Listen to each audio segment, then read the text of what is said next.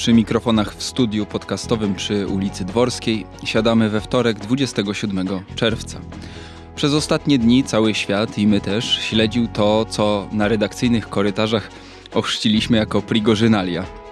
Najemnicy z grupy Wagnera na kilkanaście godzin zbuntowali się przeciwko rosyjskiej armii, państwu i samemu prezydentowi Władimirowi Putinowi. Bunt się skończył, ale pozostaje pytanie, co dalej?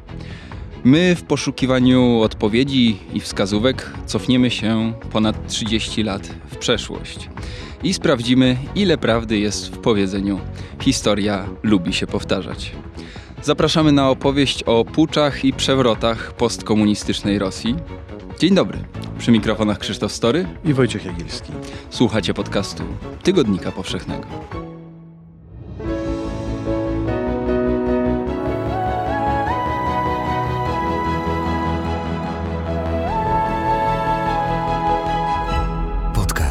Tygodnika Powszechnego. Weź, słuchaj. Przenosimy się do 91 roku, do Moskwy. I ty jedziesz tam jako dziennikarz, jako korespondent Gazety Wyborczej. To był twój pierwszy wyjazd, na który cię Gazeta Wyborcza wysłała, a w Moskwie panuje wtedy bardzo napięta atmosfera. Tak, to był pierwszy taki bardzo poważny wyjazd. Ja wcześniej mm, jeździłem jako dziennikarz Polskiej Agencji Prasowej do byłego Związku Radzieckiego, głównie na Kaukaz. Ale i od wiosny 91 roku już współpracowałem z Gazetą Wyborczą. I no, to musiał być 19 sierpnia, bo rano bladym świtem ogłoszono, że w Moskwie odsunięto od władzy e, sekretarza generalnego Michaiła Gorbaczowa.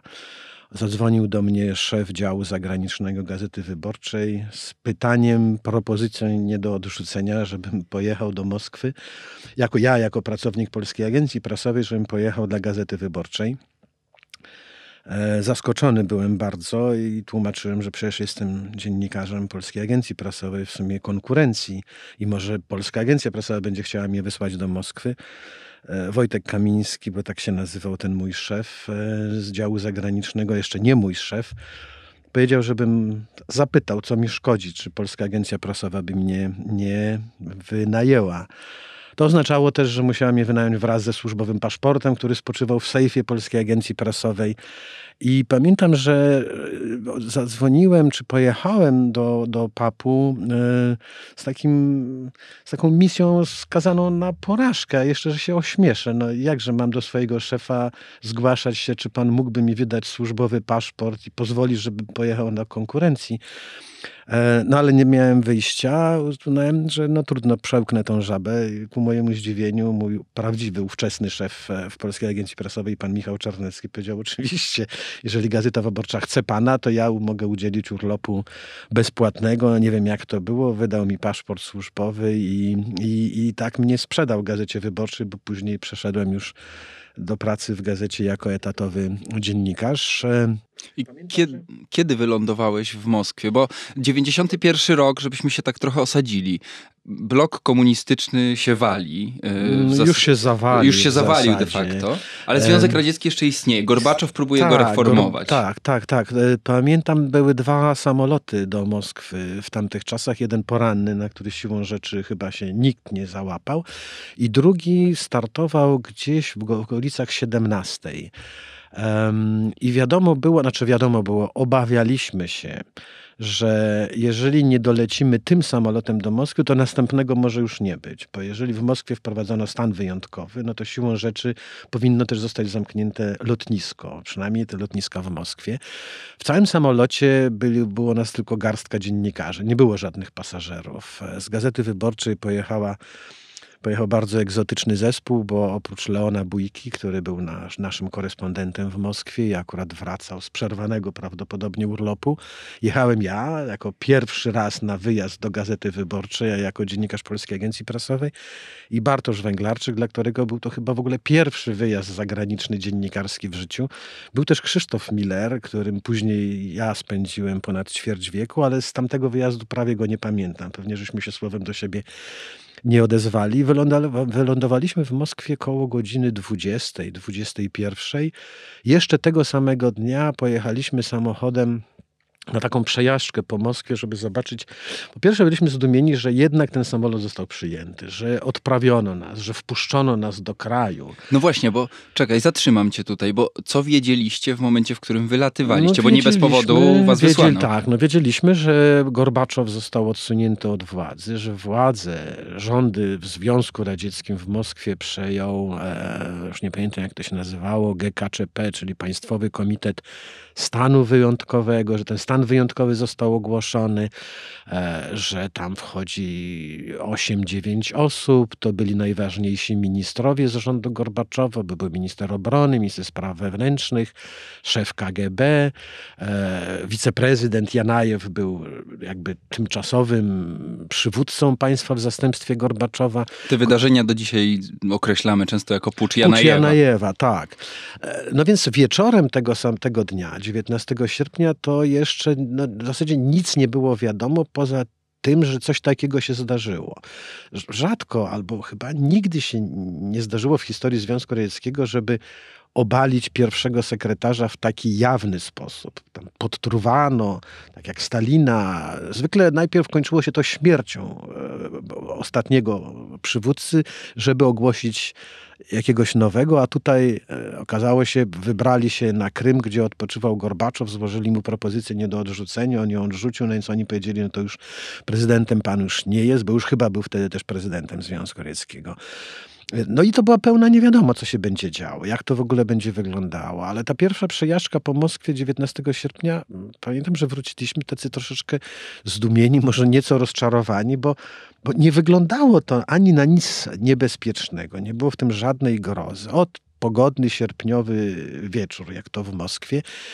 I, I nie było w tym wszystkim niczego. Czasami dziennikarze, jak wyjeżdżamy, czy jak się wyjeżdżało, jak ja w każdym razie pamiętam z tych swoich analogowych czasów, czasami znajdowałem się w miejscu, gdzie natychmiast czułem, że jestem we właściwym miejscu, we właściwym czasie i że dzieje się coś naprawdę ważnego. Nie potrafiłem tego definiować, określić, co to takiego miało być, ale że to, ta atmosfera tej, tej, tej ważności, tego znaczenia gdzieś temu towarzyszyła. A w Moskwie tego nie było. To jeszcze, ja jeszcze nie wiedziałem, że to mnie kiedyś będę czuł tę atmosferę tych wielkich wydarzeń, ale nie wyglądało to ani groźnie, ani strasznie, ani nie było właśnie takiego poczucia, że jesteśmy świadkami czegoś, czegoś, e, czegoś co będzie przejdzie do historii, albo jako zawrócenie tej pierestrojki, tego procesu reform, które uosabiał Gorbaczów, bo nie on jeden przecież e, prowadził te reformy, ani że to zakończy się jakąś krwawą rozprawą tych sił postępowych i, i wstecznych. Rzeczywiście Gorbaczow wtedy, e, no to już ta, ta pierestrojka i, i głasność galopowały. Prawie, że rozpadał się wskutek tych reform gmach Związku Radzieckiego, który jak się okazało nie nadawał się do jakiegokolwiek remontu. Tak, Kolejne bo Gorbaczow, republiki- y, Gorbaczow miał pomysł na remont tego gmachu, żeby zdecentralizować, ale utrzymać Związek Tak, Radziecki on jako chciał całość. zachowania Związku Radzieckiego, y, troszkę odmalowanego, troszeczkę może zmienionego. Te wszystkie republiki składowe miały dostać więcej autonomii, miano zastąpić słowo związa- socjalistycznych na suwerennych, ale dalej by to było, ten skrót by obowiązywał. A ja jeżdżąc na Kaukaz już widziałem, że, że wiosną, w marcu, byłem na Kaukazie tego 91 roku, kiedy w całym Związku Radzieckim organizowano referendum, czy jesteś za, czy przeciwko utrzymania właśnie tego Związku Radzieckiego. I byłem w Azerbejdżanie i w Azerbejdżanie wszyscy jednomyślnie zagłosowali za utrzymaniem Związku Radzieckiego i pozostaniem Azerbejdżanu w tymże Związku Radzieckim. E, W Armenii uznano, że e, my się nie będziemy w to bawić i zorganizowano odwrotne referendum, czy jesteś za wystąpieniem Armenii ze Związku Radzieckiego, bo Ormianie chcieli to zrobić lega artis, zgodnie z konstytucją Związku Radzieckiego, której autorzy pewnie nigdy nie przewidywali, że ktoś może zechcieć występować. Otóż Ormianie uznali, że oni tak, oni chcą zgodnie z paragrafami, a Gruzini, jak to Gruzini w ogóle żadnego referendum nie przeprowadzali, oni powiedzieli, już dawno żeśmy ogłosili, że jesteśmy niepodlegli. No więc widać było, no, że, że na te utrzymanie Związku Radzieckiego wielu, wiele republik się nie zgadza. Nie chciała być Mołdawia częścią Związku Radzieckiego. Republiki Bałtyckie już dawno powiedziały da swidania i ogłaszały niepodległości, ale jednak Gorbaczow próbował coś tam reformować, majstrować. E, ale to był taki czas, kiedy właśnie z Europy wyganiano armię radziecką z Europy Wschodniej. E, to był czas już porażek i na te porażki nie wszyscy w Związku Radzieckim, przynajmniej na Kremlu, byli gotowi. Byli tacy, którzy uważali, że, że to się da powstrzymać. No i oni się chcieli pozbyć e, Gorbaczowa. To Janajew... są ci puczyści pod wodzą Janajewa, czy przywództwą. Czy to oni byli rzeczywistymi, wszyscy, wszystkie te postacie, ci ministrowie, ten Jazow, minister obrony, Pługo, minister spraw wewnętrznych, ten nieszczęsny Janajew. To byli postacie raczej jak z kreskówki. Jedynym poważnym politykiem, który wśród tych puczystów się znajdował, to wydawał się szef KGB Kruczkow. I to może nie on sam, tylko ta instytucja jako KGB, że, że, że to... Yy, pierwsza konferencja prasowa, która się odbyła, już nie pamiętam, czy tego dnia, 19 sierpnia wieczorem, czy następnego dnia, yy, no ośmieszyła tych puczystów. No, oni występowali jak niemalże groteskowe, kabaratowe postacie, które coś tam ogłosiły i niczego nie kontrolują. Byli zakłopotani pytaniami od, od rosyjskich dziennikarzy, miejscowych dziennikarzy na tej konferencji prasowej. To, że w ogóle za konferencję. No, szanujący się puczysty nie ogłasza konferencji prasowej. Występuje w telewizji, ogłasza dekrety i koniec, a ten jakoś, no, nie wiem czego, co oni chcieli tam osiągnąć. Widać było już na zajutrz, że, ten, że, ten, że, ten, że ta próba przejęcia władzy y, no, zakończy się piękną katastrofą. Dla tych, którzy władzę próbują przejmować, nie wiadomo było jeszcze jak dla, jak dla państwa rosyjskiego, bo tego rodzaju nawet najbardziej niepoważnie wyglądające próby buntów, jakiegoś nieposłuszeństwa, no, mogły jednak przerodzić się w dużo większy chaos, w coś, co wymknęłoby się spoza wszelkiej kontroli. Tego się obawiano. Zresztą na Zachodzie obawiano się nie tyle rozpadu Związku Radzieckiego, tylko tego, co się stanie z arsenałami atomowymi, które Związek Radziecki posiada, między kogo one zostaną rozdzielone. No wiadomo, Ukraina, Białoruś, Rosja, ale przecież Kazachstan też miał. Ta Rosja, czy Rosja zostanie w takim kształcie, e, w jakim była, czy, czy też rozpadnie się na mniejsze części. Pamiętam, że ówczesny korespondent Gazety Wyborczej w Waszyngtonie, Jacek Kalabiński, lubił zastawiać takie zasadzki na rzecznika Departamentu Stanu, kiedy tam już nic ciekawego się nie działo, to on na przykład, tak przynajmniej legenda głosiła, pytał rzecznika Departamentu Stanu, co e, Departament Stanu sądzi na temat potencjału nuklearnego Republiki Mariel. E, Departament Stanu, czy przynajmniej ten rzecznik niewiele wiedział o istnieniu Republiki Mariel, to była autonomiczna część Federacji Rosyjskiej, która też nie było gwarancji, że się nie odłączy wraz z tymi arsenałami atomowymi. To była główna obawa Zachodu. Co się stanie z tymi atomowymi bombami? Kto je przejmie? Dzisiaj mam wrażenie, że Zachód też tym, może nie głównie, ale to też jest myśl, która zaprząta głowy zachodnich, zachodnich przywódców. I ten sierpniowy pucz, ten pucz Janajewa, no właśnie dokonywał się w niezwykle ważnym czasie, w niezwykle ważnym miejscu, ale powagi w tym nie było e, żadnej. Ja przynajmniej takie mam, takie mam wspomnienia. Jak wspominasz e, następny dzień po przylocie? Bo 19 sierpnia mówisz, że zostajesz w zasadzie funkcjonujące w ciepłe sierpniowe popołudnie miasto czy wieczór, a 20? 20 sierpnia już każda przejażdżka po Moskwie, czy to metrem, czy samochodem, a mam gdzieś z tyłu głowy, no gdzieś tam w, pamięci to, że przemieszczałem się nieustannie z kolegami z Polskiej Agencji Prasowej a także no, ja, z, ra, razem z Gazety Wyborczej raczej żeśmy się spotykali tylko wieczorami w mieszkaniu Leona Bójki, bo rozdzielaliśmy się, każdy robił co innego wieczorem, żeśmy się dopiero schodzili, więc pamiętam nieustanne wyjazdy z Moskwy na lotnisko, a to Wnukowo, a to do, do Modiedowo, bo cały czas pojawiały się plotki, że jakaś dywizja się zbliża do Moskwy albo że się wycofuje, że droga jest zamknięta albo że właśnie jakiś ważny samolot z ważnym politykiem przyleciał, a może to jest Gorbaczow. W Moskwie, w mieście mm, już następnego dnia, tego 20 sierpnia, widać było, że ludzie nie dali się zastraszyć, bo może nie było. Nie, nie było tego, kto miał zastraszać. No, jakby no ci puczyści nie byli niczym strasznym.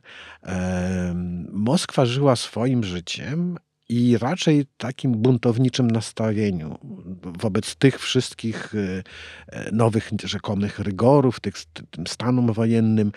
E, w Białym Domu, czyli w budynku ówczesnej Rady Najwyższej, czyli parlamentu rosyjskiego, zamknął się Borys Jelcyn. I tam wszyscy żeśmy jeździli, bo skoro Jelcyn, który jakby jako pierwszy, może nie jako pierwszy, ale on rzucił w sposób najbardziej spektakularny wyzwanie tym puczystom. Tak, to był y, lider obozu tego prodemokratycznego, wielu, powiedzmy. Tak, no, czy, demokrację żeśmy tego słowa nadużywali i dalej nadużywamy. Jelcyn sprzeciwiał się tym, którzy próbowali zawrócić bieg dziejów bo już był prezydentem Rosji i już próbował tej władzy dla prezydenta Rosji wyszarpać jak najwięcej. A czy to będzie Komitet Stanu Wyjątkowego, czy to sekretarz generalny KPZR i prezydent Związku Radzieckiego, to nie miało większego tak, znaczenia. Tu jeszcze różnicy. rozdzielmy, to były czasy, kiedy prezydent Rosji i prezydent Związku Radzieckiego to dwie osobne funkcje. To jeszcze... Dwie osobne funkcje. Prezydent Związku Radzieckiego urzędował na Kremlu, a prezydent Federacji Rosyjskiej, wtedy Borys Jelcyn, w tym Białym Domu. Tam też się mieścił parlament, który się wtedy nazywał tą Radą Najwyższą. No więc Rada Najwyższa, ten Biały Dom, to był to centrum opozycyjnego ruchu przeciwko stanu, przeciwko próbie zamachu stanu. Tam zbierali się ludzie, tam zbieraliśmy się my dziennikarze, tam od czasu do czasu występował e, Borys Jelcyn albo inni przywódcy tej rosyjskiej opozycji, która tak, bardziej skłaniała się ku demokracji, albo wśród której było wielu rzeczywistych demokratów. E, no, w każdym razie wokół tego Białego Domu skoncentrowała się cała ta siła opozycyjna. Tych e, wystąpień było coraz więcej i, i, i widać było, czuło się, że po prostu jeżeli w tej próbie sił ktoś ma wygrać, jeżeli nie dojdzie do rozlewu krwi, bo o tym tu jeszcze było to pytanie, czy ci zamachowcy nie pójdą na całość i nie wezwą jakichś dywizji, które po prostu e, wzorując się na Chińczykach i Tiananmen nie zrobią, nie urządzą masakry przed tym białym no Właśnie domem. tak odwołując się do byłych, cytatów z byłych już, już byłych dawno wtedy sekretarzy i przywódców Związku Radzieckiego, ile oni mieli dywizji, bo niedawno przez ostatnie dni obserwowaliśmy jednak no, kilka tysięcy czy kilkanaście tysięcy najemników z grupy Wagnera. To jest jakaś siła, czy wtedy ci puczyści no. Mieli, zdecydowanie, no były wzywane, czy one już były w Moskwie, mówisz tam dywizja, jak pamiętam, jakaś tamańska, kantemirowska, no to były, były dywizje bitne, znaczy bitne, no one w wielu wojnach tam nie miały okazji się sprawdzić, bo szczęśliwie y, nie, nie, nie, tych wojen nie toczono, ale to były regularne dywizje wojskowe, które zostały ściągnięte do Moskwy i pod Moskwę. Tyle, że one nie miały ochoty jakby uczestniczyć w tej awanturze. Też chyba jakby wyczuli, że to jest wszystko nie tak, takie skazane na porażkę. I teraz też mam wrażenie, że, że znaczy, to jest mylące oczywiście. Wtedy byłem w Moskwie i takie miałem wrażenie, mm, no, takie doznanie fizyczne niemalże, że ze strony wojska rosyjskiego nie było gotowości, żeby dać się wykorzystać do jakichś wewnętrznych rozgrywek, żeby, żeby strzelać. E, teraz przyglądałem się temu wszystkiemu, co się dzieje w Rosji no, w telewizji ale jakby rozumiałem te wojskowe jednostki, które na widok tych zbuntowanych Wagnerowców uznawały, że a dlaczego my? Że, że, że czemu mamy walczyć z ludźmi, którzy są naszymi towarzyszami? No bo to są ci sami, to są towarzysze broni z tej samej wojny ukraińskiej. W no Ukrainie półtora walczą, roku siedzieli razem w okopach. W Ukrainie walczą przeciwko temu samemu przeciwnikowi, którego wskazał Kreml, a teraz raptem z powodu jakichś kremlowskich kłótni, jakiś dygnitarzy mają mają się zatrzymywać, mają ze sobą toczyć walki. E, nie mówię, że to jest słuszna postawa, bo jeżeli tak zachowuje się wojsko, to znaczy, że z tym wojskiem jest coś nie w porządku, ale mnie, tak mniej więcej dostrzegałem, że wtedy, w tym 91 roku, że ci żołnierze z tych dywizji kantemirowskich i tamańskich jakby byli przekonani, że to jest niesłuszna sprawa, w której zostali wezwani do Moskwy. Jeżeli nie zostaną, nie zostaną przymuszeni, albo jeżeli sytuacja nie będzie tego zmuszała, to oni broni nie użyją. I nie użyli. Nie było żadnej masakry w Moskwie. Cały pucz skończył się na trzech ofiarach Tak, i pamiętam, że właśnie y, może ta, ta obawa nas wszystkich, przede wszystkim mieszkańców Moskwy, ale także no, nas dziennikarzy, że dojdzie jednak do jakiegoś przelewu krwi. Tej nocy, kiedy rzeczywiście coś podobnego się stało, to była jedyna chyba demonstracja siły ze strony puczystów, że te pojazdy wojskowe, kolumny wojskowe em, zaczęły objeżdżać Moskwę tą obwodnicą wewnętrzną. I tam właśnie doszło do tych nieszczęśliwych przypadków, bo ci przeciwnicy z barykad e, wokół Białego Domu, no to też jakby świadczy o tym, jak bardzo oni się nie bali tego wojska. E, Zamiast pierzchać przed tymi kolumnami, ci ludzie zeszli na tą obwodnicę, no jak tą obwodnicę, a niech se jeżdżą, to jak chomik troszkę w klatce, prawda? No pojeżdżą, pojeżdżą, w głowie im się zakręci i wrócą.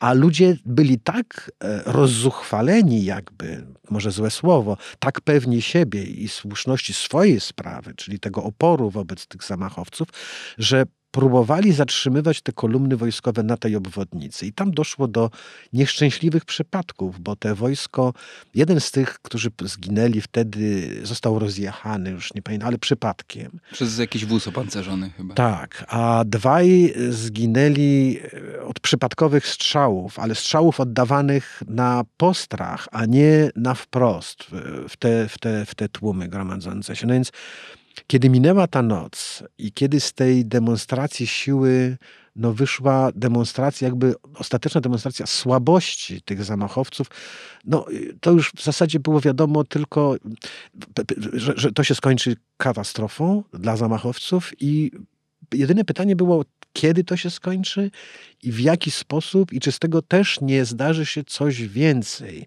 Bo to, że oni przegrają, to jeszcze nie znaczyło, że na Kreml wróci Gorbaczow, że dalej będziemy w Związku Radzieckim, bo w międzyczasie taka, ci wszyscy, którzy próbowali się uwalniać od Związku Radzieckiego, robili to coraz bardziej.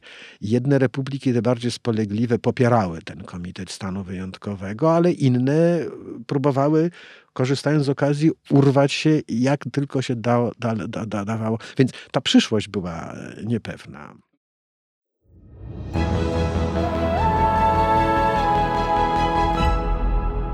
Kup Tygodnik Powszechny na stronie tygodnikpowszechny.pl i sprawdź swoją zniżkę z kodem podcast. No właśnie, bo sam pucz skończył się po trzech dniach. Tak. Y, Tam 22 sierpnia e, są takie zdjęcia, jak na, y, na tym Białym Domu wisi już flaga nie z Rosyjska. sierpem i młotem, tylko ta obecna rosyjska, którą dzisiaj znamy. No ale Gorbaczow nie wrócił. To znaczy wrócił na chwilę, ale w efekcie No, nieudanego zamachu stanu i tak jeszcze- stracił władzę. Tak, tak. Wtedy, kiedy wracał Gorbaczow, to mm, już tych. W zasadzie pierwsze jego publiczne spotkania z Jelcynem pokazywały, że zaczyna się akt drugi prawdziwej rywalizacji o władzę, dużo ważniejszej. E, Jelcyn na każdym kroku pokazywał swoją wyższość, swoją dominację. On był wtedy bohaterem ludowym. No, on obronił Rosja Ros- była, Rosja była w Wielcynie rozkochana nie z powodu tego, e, jakie on miał poglądy polityczne, czy w którą stronę tą Rosję chciał poprowadzić. On chyba sam sobie jeszcze nie zdawał sprawy, jak to się skończy, ale on wykazał się takim ludzkim męstwem i to się ludziom strasznie spodobało. To właśnie, że... I to był jego żywioł, to był trybun ludowy. On świetnie wypadał na tych wiecach, dużo lepiej wypadał na tych wiecach, zwłaszcza kiedy miał jeszcze tych mniej lat, mniej kilogramów na siebie, kiedy mówił w sposób ożywiony, a nie... My pamiętamy tego Jelcyna z ostatnich Kiedy mniej lat. pił też. Nie wiem, no, ta, wtedy pewnie więcej pił, tylko więcej mógł. I więcej to łatwiej to znosił. No, w każdym razie Jelcyn porwał Rosję tego lata 91 roku. Jeżeli Rosja się jeszcze wahała co do Jelcyna, bo Gorbaczow, czy ludzie e, ci ze Związku Radzieckiego e, całą kampanię rozpętali, żeby tego Jelcyna ośmieszyć, pomniejszyć. I gazety nie lubiły Jelcyna. Te gazety, które były zachwycone pierestrojką i Gorbaczowem, bardzo chętnie szydziły z Jelcyna, kpiły z niego, pomniejszały go. No więc po sierpniu 91 roku no Jelcyn był gospodarzem Kremla, gospodarzem Moskwy, przepraszam, jeszcze nie Kremla, ale na każdym kroku pokazywał Gorbaczowowi jego miejsce. Pamiętam taką konferencję prasową, no spotkanie w Białym Domu, czyli u, u Jelcyna na podwórku, gdzie przyjechał Gorbaczow i no była taka walka słowna. Niby we dwóch reprezentowali tych zwycięzców, to, to, ten, ten dobry obóz, ale te przytyki były nieustanne. Królował w tym Jelcyn oczywiście, a Gorbaczow pamiętał, że cały czas mówił, ale tak nie można, tu za daleko idziecie, Borysie Nikołajewiczu, to jeszcze się zobaczy, jak to będzie. W którymś momencie Jelcyn powiedział, że że to komuniści i to wszystko oni są winni i on tu zaraz ma gotowy dekret właśnie, że zdelegalizuje Rosję, RKPB, no, partię bolszewicką, która przeprowadziła rewolucję e, październikową. I tutaj Gorbaczow się pamiętam, że obruszył, że ale to, nie, to jak tak można w ogóle, że, że co to w ogóle ma znaczyć, no co wy tu tutaj robicie? On mówi, jak to co robimy? Podpisujemy dekret i oni będą nielegalni. Nie wiem, co z tym dekretem było. Wiem, że podpisał go pożyczonym od dziennikarzy długopisem, bo ten, który miał, nie pisał. I, i, i on to, prawdopodobnie z tego, od tego rodzaju populistyczne takie gesty, tymi gestami Jelcyn zapędzał Gorbaczowa w narożnik, do narożnika. Mnie to przypominało, ja byłem pasjonatem boksu, zwłaszcza boksu zawodowego, taką walkę właśnie starego mistrza, takiego Gorbaczowa, który walczy, ale w taki sposób nas, trochę już przestarzały, taki wyrafinowany, na dystans, lewy prosty, lewy prosty, a ma przeciwko sobie takiego naturszczyka, który może wiele techniki nie ma, ale ma mnóstwo zapału, siły i nieprawdopodobnie mocne uderzenie. I to był Borys Jelcyn, który tego mistrza, tego eleganckiego przeciwnika okładał po prostu jak chciał. I rzeczywiście nie minęło wiele czasu i Gorbaczow stracił e, gabinet e, na Kremlu.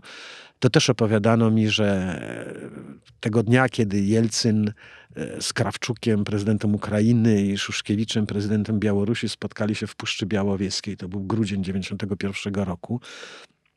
I kiedy podpisali rozwiązanie Związku Radzieckiego, Jelcyn wrócił do Moskwy i Gorbaczow jakby wiedział o wszystkim, bo to ogłoszono, ale przyszedł na Kreml idąc do swojego gabinetu, a tam siedział Jelcyn to takie bardzo ludzkie, ale mnie to się to wpisywało, nie wiem, czy to jest prawdziwa opowieść, czy nie, ale tak jak pamiętam ich z tego Białego Domu z sierpnia, to to był taki dalszy ciąg, drugi odcinek. Jakby ktoś kręcił serial o walce o władzę na Kremlu między Jecynem a Gorbaczowem, to ta scena by się świetnie do takiego scenariusza nadawała. Został po prostu, Jelcyn wystawił e, Gorbaczowowe meble, e, szafę, ulubioną wieszak, paprotkę. ulubioną paprotkę i rodzinne zdjęcia i, i Michał Sergiejewicz musiał się z Kremla wyprowadzać.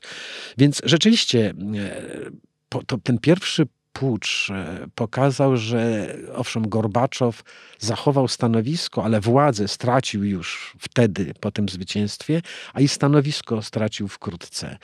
Po tym puczu sierpniowym byłem świadkiem, e, to nie był pucz, ale też takie siłowe rozstrzygnięcie przemocowe rozstrzygnięcie politycznego sporu dwa lata później, jesienią 1993 roku, kiedy się okazało, rozdział. że zwycięzca tą władzę znów stanowisko zachował, ale władzę też stracił. Bo jesienią 1993 roku ten Borys Jelcyn, zwycięski i ukochany wtedy przywódca Rosjan, już nie Związku Radzieckiego, Już nie Rosji. Związku Radzieckiego, tylko jako prezydent niepodległej Rosji i gospodarz na Kremlu. E, wdał się w walkę o władzę ze swoimi towarzyszami broni z tego sierpnia zwycięskiego. E, z Rusłanem Hasbułatowem, który był przewodniczącym parlamentu rosyjskiego, a także ze swoim zastępcą Aleksandrem Rudzkojem, e, wiceprezydentem, byłym żołnierzem z Afganistanu, bohaterem tej wojny afgańskiej. To był czas, kiedy z Rosji, cały czas będę wracał do tego Związku Radzieckiego, a tu już była Rosja, E, ci weterani wojny afgańskiej cieszyli się jakimś wielkim autorytetem, ale weterani, e, żołnierze, Znaczy ci, którzy uczestniczyli w walkach, to mogli być pułkownicy, ale pułkownicy, którzy latali samolotami, czy dowodzili walkami na miejscu, nie generałowie. Z generałów to jedynym chyba, który cieszył się szacunkiem wśród Rosjan, to był e, Gromow, ostatni rosyjski dowódca, który wyprowadził armię radziecką przez ten most e, do Termezu w ówczesnym, w dzisiejszym Uzbekistanie.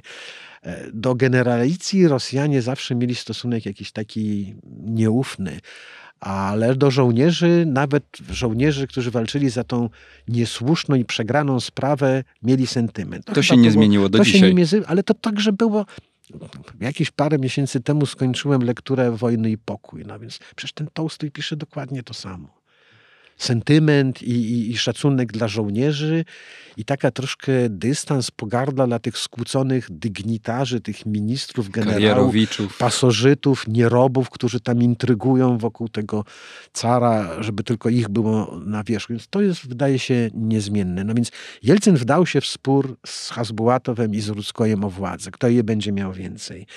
Mm, wykorzystując pretekst, że sam został wybrany na prezydenta Rosji w czerwcu 1991 roku, a więc już w takich czasach pełnej rozkwitu pierestrojki, jest to czerwiec, sierpień, to tylko dwa miesiące.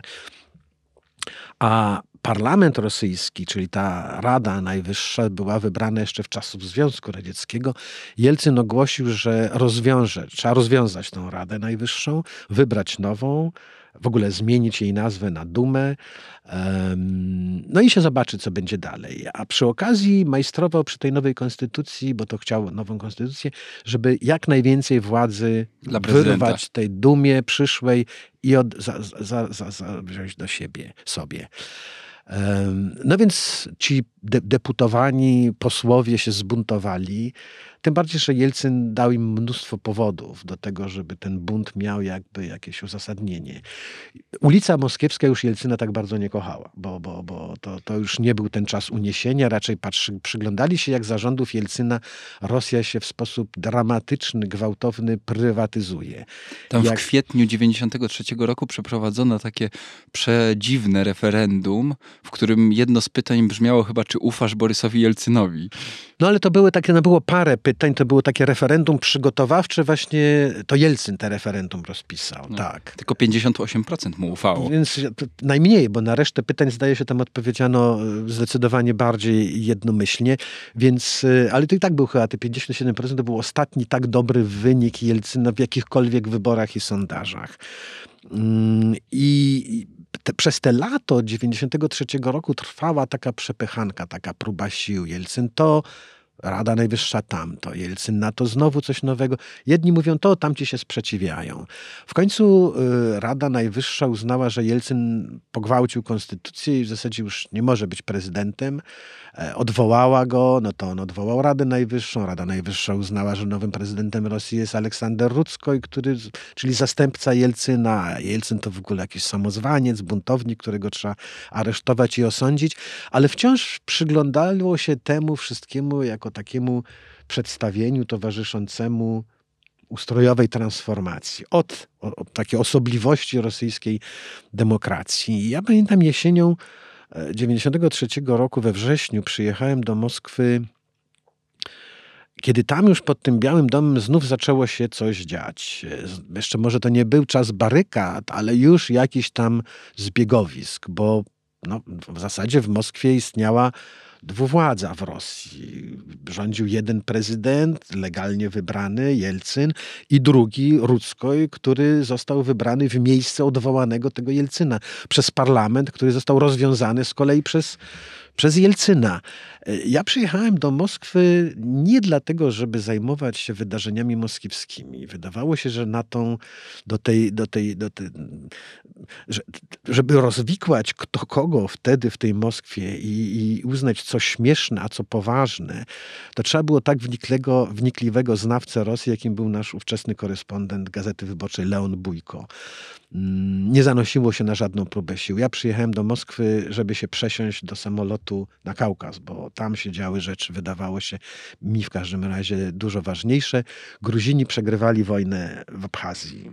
Abchazji już zajmowali Suchumi i irytowało mnie, pamiętam strasznie, kiedy Gazeta Wyborcza kazała mi zostać jeszcze parę dni w Moskwie, bo widocznie Leon Bójko, który był wyjątkowym znawcą Rosji, przeczuwał coś, że dojrzewa w Moskwie wydarzenie, do którego obsługi będzie potrzeba więcej niż jednego dziennikarza.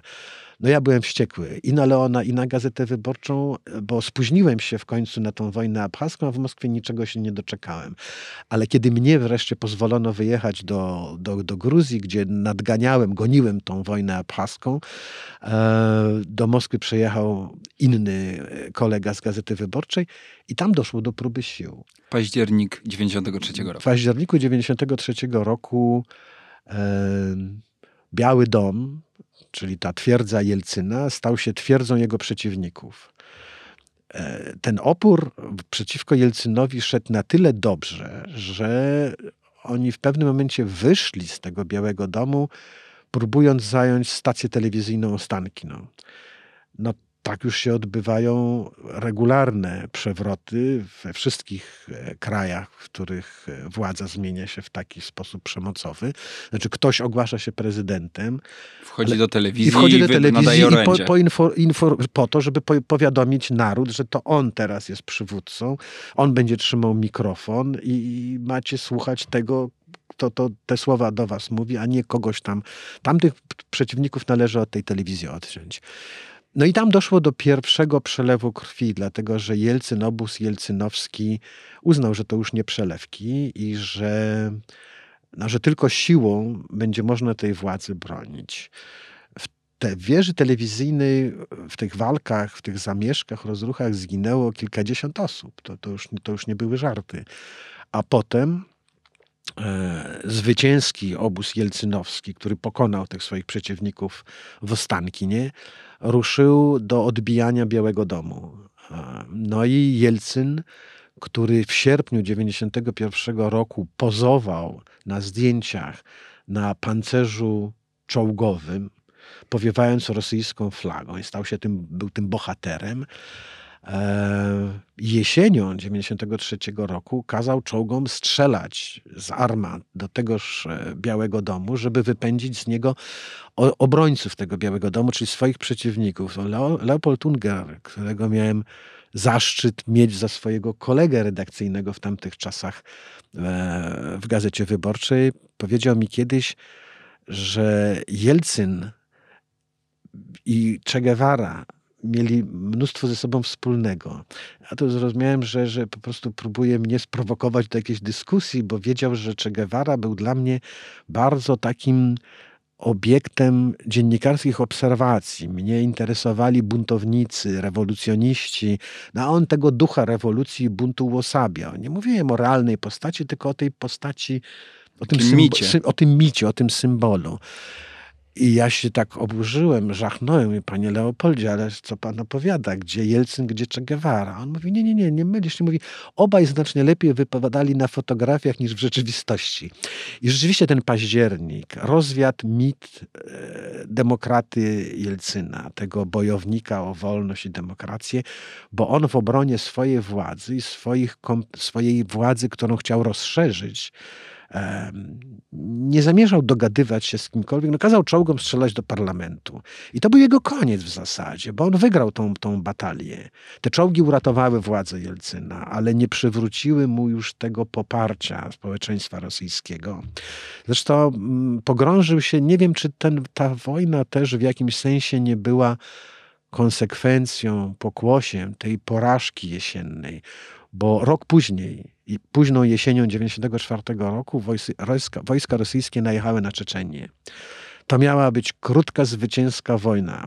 Rozmawialiśmy o niej w pierwszym odcinku. To się trzeba 29 odcinków co, e, naszego podcastu no cofnąć, no bo w pierwszym odcinku naszego podcastu, a ten jest 30, rozmawialiśmy właśnie o, o wojnach czeczeńskich i o tej pierwszej, która skończyła się absolutną klęską. No Rosja przegrała z własnym powiatem wojnę. No tak, a, ale, ale wtedy się mówiło, że, że ta wojna no właśnie miała być taką pierwszą zwycięską, że, błyskawiczną, że ona miała odwrócić złą kartę Jelcynowi, że, że ten Jelcyn, którego coraz bardziej, e, żeby tam jeszcze wyklinano, ale z niego się śmiano, wywoływał on już wręcz wśród Rosjan takie, no może to za mocne słowo, ale wręcz obrzydzenie, no taki odruch no, odrzucano już Jelcyna.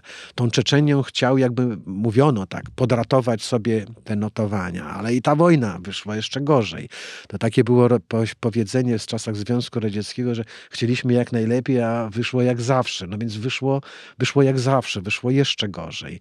W 96 roku w Rosji zorganizowano wybory prezydenckie, w których Jelcyn ubiegał się o reelekcję okazało się, że te porażki w Czeczenii i to, jak rządził Jelcyn, i pamięć o październiku 93 roku, wszystko to sprawiło, że, że w którymś momencie wyglądało tak, że on nie ma najmniejszych szans. No a prezydentem był jednak jeszcze trzy lata, po, do 99 roku. Bo, bo te wy- wybory jednak jakimś cudem udało mu się wygrać. Podniesiono właśnie jednym z jego przeciwników, tym najpoważniejszym, i w zasadzie, który wygrałby te wybory bez problemu, był Aleksander Lebiedź. Mhm. Kolejny Generał. bohater wojny afgańskiej, bohater wojny czeczeńskiej, co gorsze dla Jelcyna, bo Lebiedź dowodził w wojnie czeczeńskiej. Nie odniósł zwycięstwa, ale on tą wojnę zakończył. On podpisał rozejm z Maschadowem. E, No więc dla Rosjan Lebiedź był uosobieniem wszystkiego tego, czym nie był Jelcyn, albo cz- czego Jelcyn był już zaprzeczeniem. E, W jakimś sensie Lebiedź był tym, czego, co, co potem Rosjanie dostrzegli w Putinie. Siła, Siła, zdecydowanie, młodość, e, e, troszeczkę odcięcie się od tej sowieckiej, komunistycznej przeszłości. No w każdym razie to, to, to Lebiedź wydawało się, że te wybory wygra. Co do Lebiedzia, Zachód był bardzo ostrożny. Nie wiadomo było, jak go określić. No, do demokratów tego generała trudno było jakby zaliczyć. Do komunistów też nie było mu tak wcale blisko. On kojarzył się trochę niedobrze na Zachodzie. Generał, jeżeli nie tu, nie, nie demokratami, nie z komunistami, no to gdzie? No tylko z nacjonalistami, prawda? On był takim populistycznym politykiem. Tego określenia się wtedy jeszcze nie używało, ale to był, to był człowiek, który naj, miał największe poparcie ulicy. No więc taki polityk, no to, to właśnie to populizm się to nazywa. Na Zachodzie bano się przede wszystkim kandydata komunistów Genadija Zjuganowa.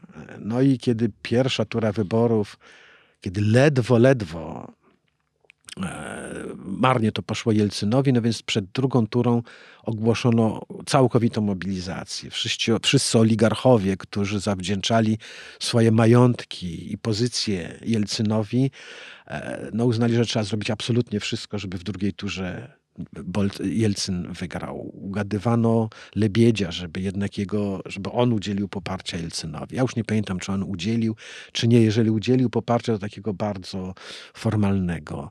Zachód jak mógł pomagał tym oligarchom rosyjskim, żeby wspólnymi siłami jakoś tego Jelcyna za uszy do tej reelekcji dociągnąć. I tak się stało. Więc Jelcyn wygrał te wybory, czyli obronił prezydenturę, ale wiadomo było, że to już są, to, to, to, to jest koniec politycznej kariery Jelcyna. I tak doszliśmy do 99 roku, kiedy ten Jelcyn co nie zrobił, to wzbudzał w rodakach jeszcze większe zakłopotanie, wstyd. Każda podróż zagraniczna Borysa Jelcyna w tych ostatnich latach jego prezydentury to dla Rosjan była trauma. no bo to się kończyło jakąś pijackim jakoś, wybrykiem. Tak, jakąś kompromitacją totalną. Pamiętam nawet tytuły gazet. Też te tytuły prasowe były raczej takie szydercze. No, każdą tą podróż, podróż y, no, no, no, czekano na nie, na nie z przerażeniem i, i, i spodziewano się tylko najgorszego.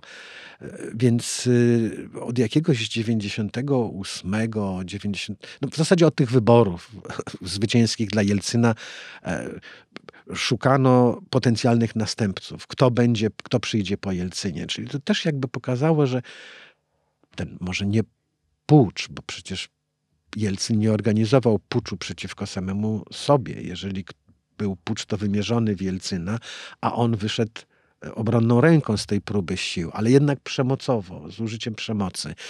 Po raz kolejny jakby potwierdził, że ten, kto siłą sięga po władzę, albo ten, kto, kto, kto przemocą tej sięga po przemoc, żeby tej władzy bronić, prędzej czy później w Rosji ją, ją straci, że ta przemoc użyta dla zdobycia władzy albo dla jej obrony, dla Rosjan jest sygnałem, że, że ten przywódca jest słaby.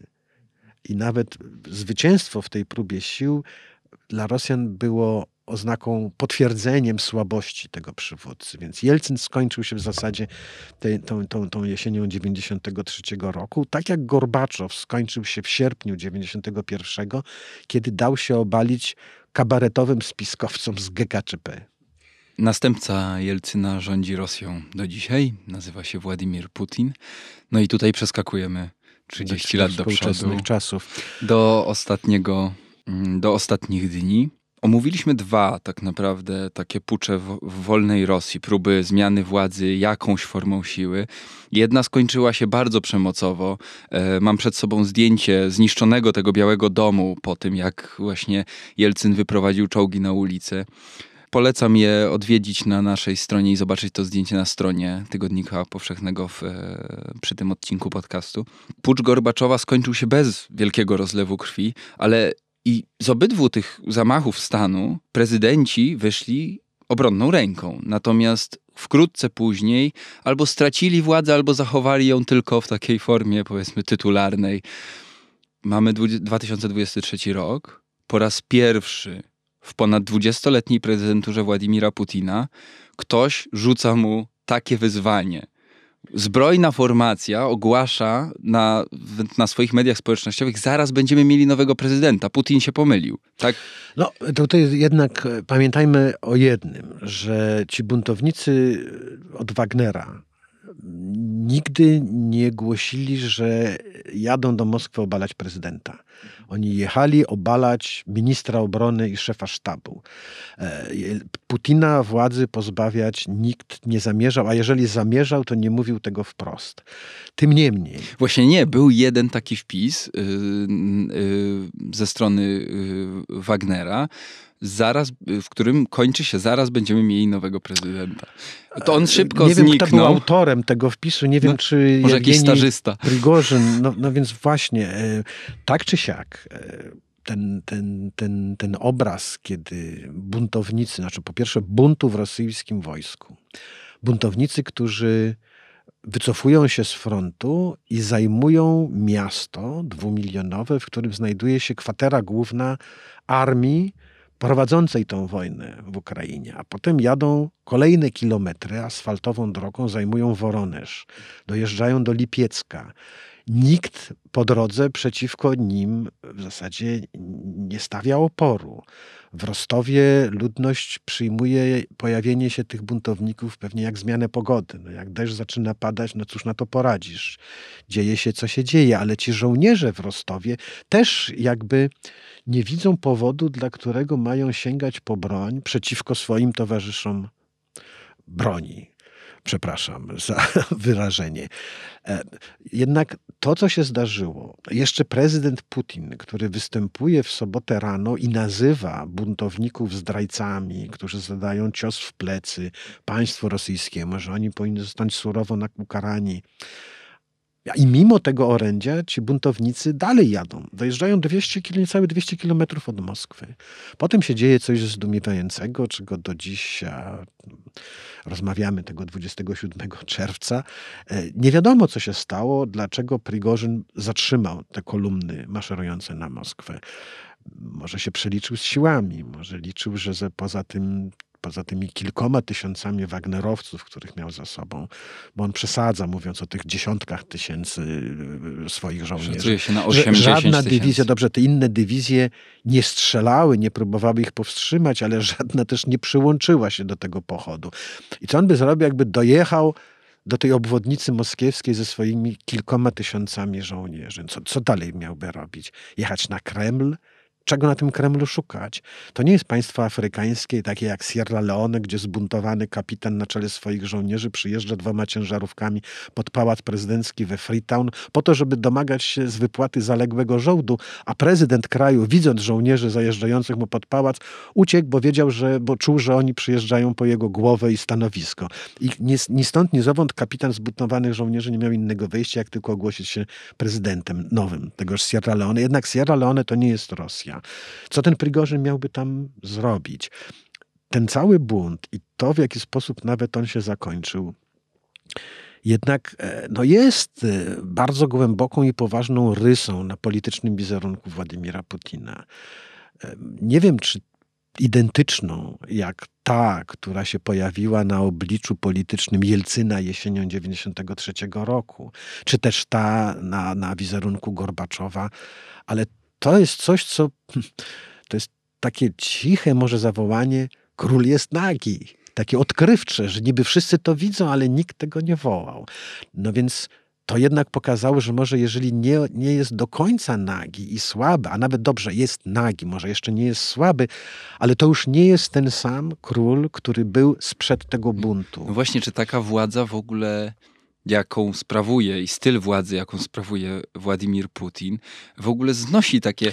Teoretycznie można nie powinna. No bo, bo okazuje bo, bo... się, że można wbić nóż w plecy, można być zdrajcą narodu, parę godzin później powiedzieć, żartowaliśmy. No może się okazać, a mówimy, rozmawiamy ze sobą 27 czerwca, że 29 czerwca okaże się, że Jewgenij Prigorzyn, mimo gwarancji bezpieczeństwa danych mu przez prezydenta Białorusi Łukaszenki, zginął w wypadku samochodowym, który sam spowodował, a e, jakoś tak się zdarzyło, że w Moskwie i innych miastach, w Stambule, w Dubaju, z okien wypadło 12 bogatych i ważnych, wpływowych e, rosyjskich e, przedsiębiorców czy polityków. To może się okazać, że, że, że, że, że Putin, znaczy jedynym chyba dla Putina sposobem, żeby tą rysę jakby wyklepać, e, tą blacharkę zrobić tak, żeby to przypominało e, postać sprzed tego wypadku, to jest zareagować no, tymi represjami, żeby tych, których nazwał zdrajcami, ukarać tak okrutnie, jak to on zwykł karać, a nigdy nie miał litości. Ktoś, kto występował przeciwko Putinowi, kończył albo w obozie pracy, albo przynosił się na tamten świat. Więc nawet wypadnięcie z okna nie byłoby tego rodzaju wystarczająco spektakularną karą, no bo jak to dowieść, że, że, że, że, że co Pan Bóg pokarał i, i, i wylecieli. Więc tego rodzaju represje, czyli aresztowanie jakichś osób, no taka stalinowska czystka pokazowa e, wraz z tymi karami, to może by przywróciło, tak sobie wyobrażam, ale w Rosji nie byłem od wielu, wielu lat i ci Rosjanie, których ja znałem, być może niewiele mają wspólnego z tymi Rosjanami, którzy wyrośli pod panowaniem e, Władimira Putina. Może oni myślą inaczej, ale jednak w tego rodzaju ustroju, porządku politycznym, każda, każde najmniejsze potknięcie tego nieomylnego, jedynego, wszechwładnego i zawsze zwycięskiego przywódcy jest odbierane jako jego e, przejaw słabości. A ktoś, kto jest słaby w tym naj, naj, naj, najdrobniejszym momencie, no nie jest już tym niepokalanym, nieskalanym mocarzem na, na, na, na, na tym piedestale. To jest początek takiego kruszenia. No tak mi się wydaje. Sam stworzył system i porządek, który nie dopuszcza żadnej słabości. A tutaj się jednak ten pucz był dowodem słabości, no nawet jeżeli może nie samego Putina, aczkolwiek no on jest szefem tego, tego, tego całego interesu, no to jednak przemarsz kolumny tak długi kilometry, brak jakiejkolwiek reakcji. E, można powiedzieć, że to jest wręcz nie tylko niewielka słabość, czy jakieś drobne nieporozumienie, ale to, że, że, że, że dowód kompletnej niespójności tego rosyjskiego państwa, które nie zareagowało na zbrojny bunt. Mhm. I to i na poziomie armii, i na poziomie ulicy, i na poziomie tych, tego dworu kremlowskiego. No jakby wszelkim, ale, ale Putin odebrał temu swojemu dworowi e, swobodę przemawiania w jakiejkolwiek sprawie. E, przypomnijmy sobie te sceny z początku najazdu e, rosyjskiego na Ukrainę, kiedy Putin zwołuje swoich ministrów i przesłuchuje ich jak uczniaków. No, taki Naryszkin, on miałby się dzisiaj odważyć, żeby wystąpić bez, zgod, bez uzgodnienia z Putinem, żeby wystąpić z poparciem dla prezydenta, a kto go prosił o poparcie prezydenta? Dlaczego popiera prezydenta, skoro prezydent, znaczy jeżeli ktoś popiera prezydenta, znaczy, że prezydent tego poparcia potrzebuje?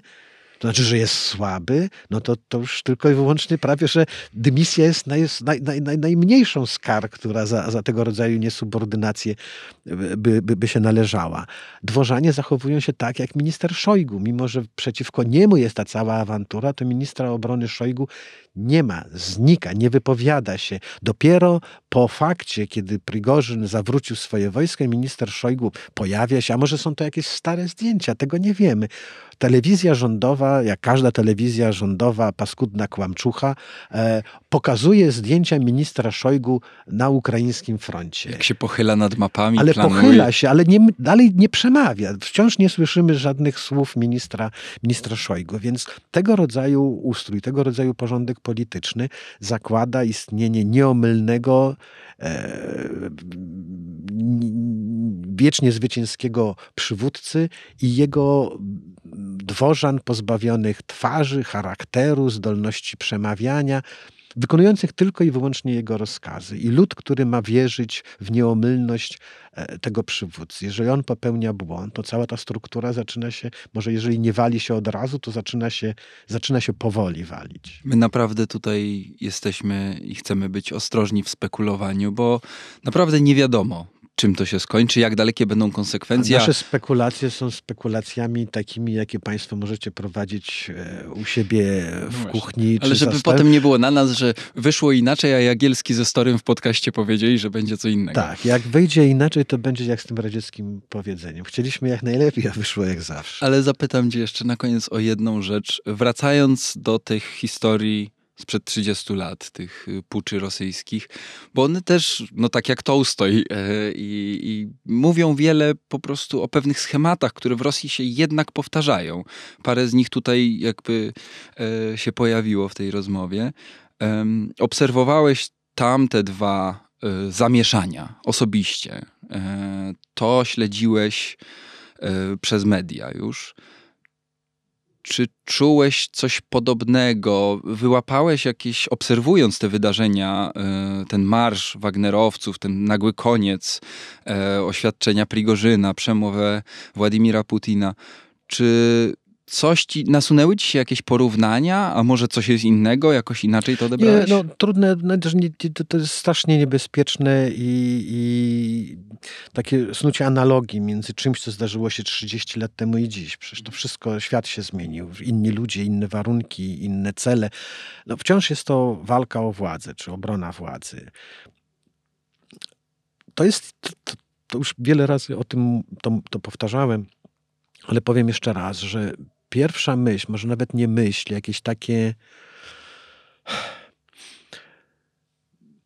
No, że to, to, to, to była oznaka słabości. Tak jak oznaką słabości przecież on nic złego nie zrobił. Gorbaczow pojechał, nie zrobił żadnego błędu. Gorbaczow pojechał na urlop nad Morze Czarne, a w tym czasie ktoś go obalił. Więc co on miał to robić? Ale wrócił do Moskwy parę dni później ale już było wiadomo, że to nie jest ten Gorbaczow. To było widać po nim, że to nie jest ten Gorbaczow. Jelcyn jesienią 93 roku zwycięski, no nikt nie wiwatował na cześć zwycięskiego Jelcyna, chociaż wygrał. I wydaje mi się, że, że, że no, to, to zwątpienie, ja nie widzę, nie widziałem go przecież, bo nie byłem w Moskwie, ani zresztą w Moskwie jakbym był, to co bym tam zobaczył, ale w tym Woronerzu czy gdzieś. Ale to mi się kojarzy właśnie, że, że, że, że taka tego rodzaju wydarzenie będzie, jest odbierane jako, jako, jako jakiś e, zgrzyt, e, rysa, potknięcie, no, oznaka słabości e, przywódcy, a, a, może porządku, ale ten przywódca jest uosobieniem tego porządku. W Rosji to jest może dramat tego państwa, że ciężko chyba zaprowadzić demokrację w państwie tak rozległym, no dobrze, ktoś powie, Stany Zjednoczone są też krajem o sporym terytorium, no ale Stany Zjednoczone powstały dlatego, że części, dzisiejsze części składowe Stanów Zjednoczonych dogadywały się ze sobą, żeby stworzyć konfederację, federację. Tak powstawały Stany Zjednoczone, podczas gdy Rosja te ziemie gdzieś na Dalekim Wschodzie to zostały zdobyte przez, przez Rosję, więc utrzymać je można, się, można cofnąć się albo rozwiązać te dzisiejsze państwo rosyjskie, powiedzieć, to umówmy się jeszcze raz na coś. Nigdy w Rosji nie było takiego pomysłu. To Gorbaczow próbował. No i został, stracił władzę, kiedy wpadł na pomysł, że może ci, którzy zostali podbici, dajmy im głos, a może oni zechcą dalej w czymś takim mniej więcej być z większymi prawami. E, nikt więcej tego rodzaju prób nie podejmował, a jed, innym, alternatywnym e, wobec tej demokracji, sposobem zarządzania takim obszarem jest, no jest tylko te samodzierżawie, prawda? Ten przywódca, który rządzi w stolicy i wszystko, co się wymknie spod... Albo on kontroluje wszystko, albo straci wszystko. Bo jeżeli cokolwiek wymknie się spod tej jego kontroli, to jest to początek teorii, takiej, nie teorii, tylko takiej reakcji domina. No więc tak mi to się kojarzy, ale to jest skojarzenie. To skojarzenie jest oparte na jakimś własnym doświadczeniu, jakiejś intuicji dziennikarskiej, ale nie na znajomości państwa rosyjskiego, a tym bardziej obecnego społeczeństwa rosyjskiego, z którym kontakt mam raczej w Warszawie czy w Krakowie, bo do Rosji nie jeżdżę nie dlatego, że mi nie chciał, tylko jestem tam niewpuszczany od, e, od początku lat 2000. I na tym zakończymy. Nie będziemy tu ani wieszczyć końca Władimira Putina, ani początku nowej ery jego rządów. Zachęcamy tylko do śledzenia tego. Piszemy o tym, co się dzieje w Rosji nieustająco, e, a od e, paru dni także w serwisie specjalnym który nosi tytuł Pucz Prigorzyna. Wystarczy w dowolną wyszukiwarkę wpisać Tygodnik Powszechny Pucz Prigorzyna i zobaczycie nasze komentarze, analizy, relacje m.in. Anny Łabuszewskiej, naszej etatowej ekspertki od e, spraw rosyjskich. A my już e, w tym odcinku się żegnamy. Dzięki za wysłuchanie e, podcastu Jagielski Story. Jak nazwa sugeruje, przy mikrofonach Krzysztof Story i Wojciech Jagielski. Dziękujemy bardzo i do usłyszenia za dwa tygodnie.